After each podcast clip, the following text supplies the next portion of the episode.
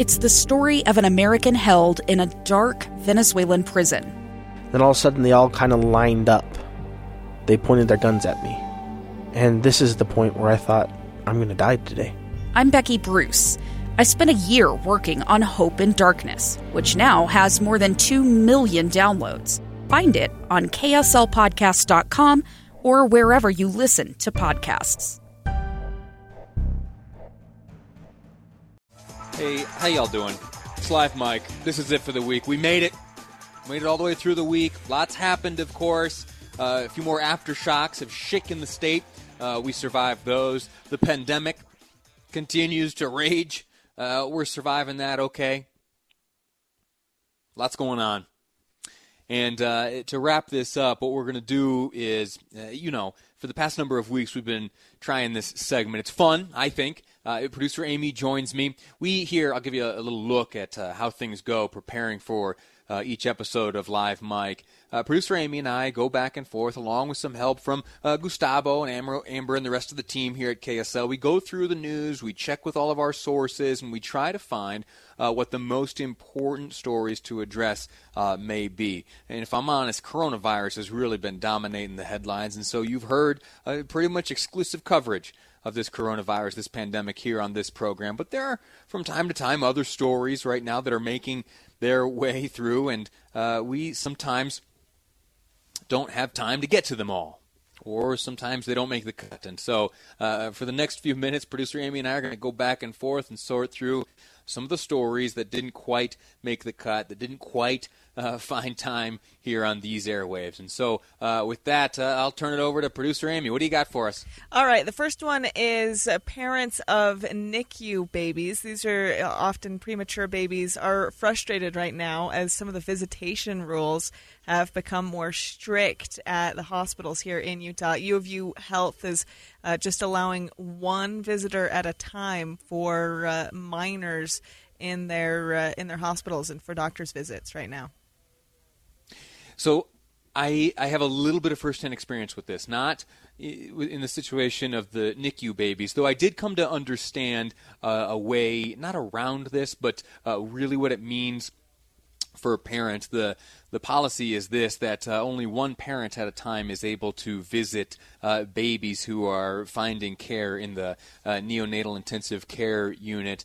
And so, why you know there could be some exclusions would be in the instance where uh, say a mother uh, was breastfeeding uh, the baby that mother would be the one visitor and dad couldn't be present there for that breastfeeding. But uh, you know once the feeding is done uh, and the baby is laid back in its bed dad could then uh, tag in and come visit. So that's I, am not I'm not turned off by that. I will not complain about that. In fact I won't complain about any of the restrictions that some of these healthcare professionals are putting in place. I do real quickly though, uh, and sorry to hijack this, uh, Aimee. We're going to get to these other stories in just a moment.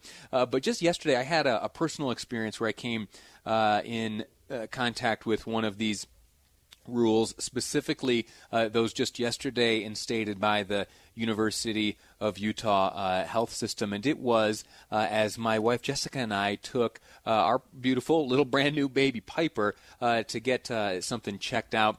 she had a little thing with her ear. Turned out to be nothing. but we went in there, and the two of us together, pushing baby Piper in the stroller, we were met by uh, a healthcare worker right at the door before we even got into the building. Uh, they were wearing uh, their PPE, their personal protective equipment, a mask and gloves and a gown to, to keep that worker safe from what might be a contagion.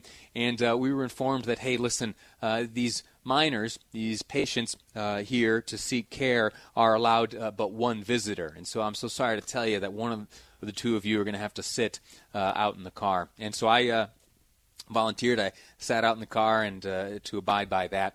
Uh, that restriction. And I get it, and I think it's wise, and I think it's just one of the many sacrifices that you and I are going to have to make as we combat this uh, coronavirus. Uh, I don't mind sitting in the car for a few minutes if it's going to help uh, drive back this this evil that we are facing in the coronavirus. All right, sorry for that rant, Aimee. What else you got? Well, real quick, uh, too, along the same storyline, uh, for parents who have just uh, gone and and had a, a child and a mother has given birth, both parents are allowed during that that time to be, I guess, the the the mother is considered a patient as well there. So, uh, next story. Uh, how good is Utah at social distancing?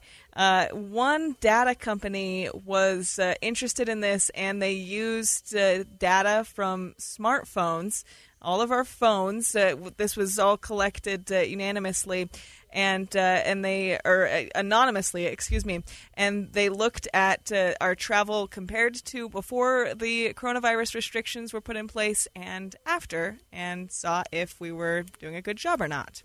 How do we, how, how do we do? Uh, we have a C. And so they looked at uh, the the comparison was if we changed a forty percent drop in our uh, our activities, basically if we were social distancing, at least a forty percent drop. That was an A.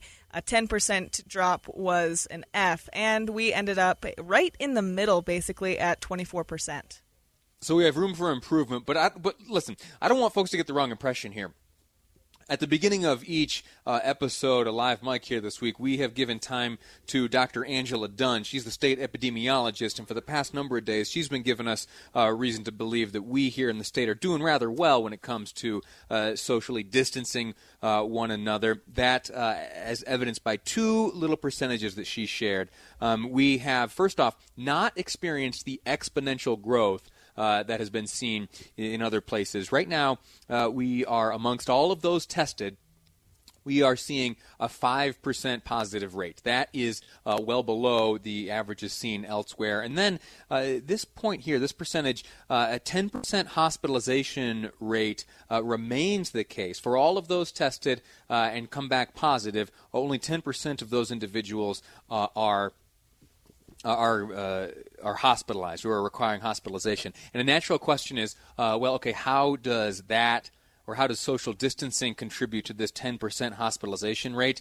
And if I'm honest, it has a lot to do uh, with demographics. We're relatively young here in Utah. Our population is younger than the average age of uh, other places, and so uh, the, the, folks that are testing positive uh, are, are much younger, and we are then doing it would be assumed that we are doing a good job at protecting the older population. Anyway, uh, I I get what this uh, company is looking at. I understand uh, how they've decided to chop this up. I think the, the best focus ought to be, though, on what we're hearing from uh, Utah's own experts. Uh, what else you got for us, Aimee? All right. Speaking of social distancing, in California on Monday, the governor scolded residents for crowding up the parks and trails where it's, uh, according to him, almost impossible to socially distance.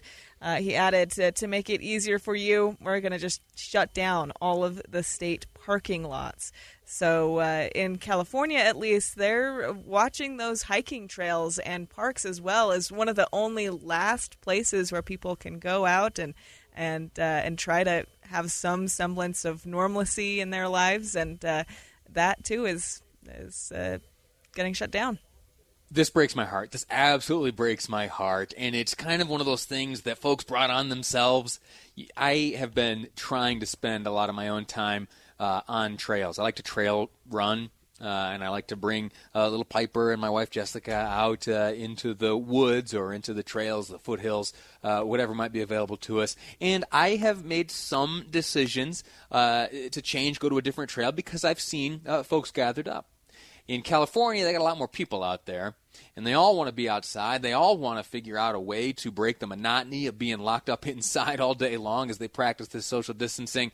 Uh, but man, oh man, you got to make some sacrifices and you got to let your plans uh, be adaptable, or else you're going to find exactly what has happened out there in California. The governor uh, making a call, an executive decision uh, where all of it is locked down, shutting down the, the state parking lots, uh, preventing folks from accessing the trails. That's a, that's a tough deal. Uh, so I'll tell you what. Here in Utah, we've got a lot of trails, uh, and they do lend themselves to good and safe outlets for our routines. So let's uh, you and me and anyone listening uh, do our best to maintain the distancing while enjoying the trails. Hopefully, we can avoid what has befallen the folks who enjoy trails out in California. Uh, we got time for one more here, Aimee. What do you got? All right, this one's short. Uh, the I don't know the last time you played Nintendo, Lee, but Nintendo has a new game, Animal. Never Crossing Never New Horizons. Well, this might be the time, but you might have to wait in line or something to get to get a hold of the console, the actual Nintendo Switch is selling out. It's not just toilet paper anymore. Now video games are selling out. What is, what is Animal Crossing? I, Real quick. got 10 I've seconds. never played it myself, so I, I don't know, but it's it's been very successful. Maybe we, we need someone to uh, to teach us how to play Animal Crossing. Maybe we're missing out. The great thing is you can play and listen to the radio. No. Okay, very good. Listen, Nintendo is for those who want to rot their brain. All right, don't play Nintendo. I grew up not playing Nintendo. My dad wouldn't let me have it. It was always a great treat to go out and visit uh, friends who had Nintendo, but as soon as I got home, it was back to the books. Or read books uh, while you're filling your time practicing your social distancing. All right, get smart. Video games, you don't need those. Come on.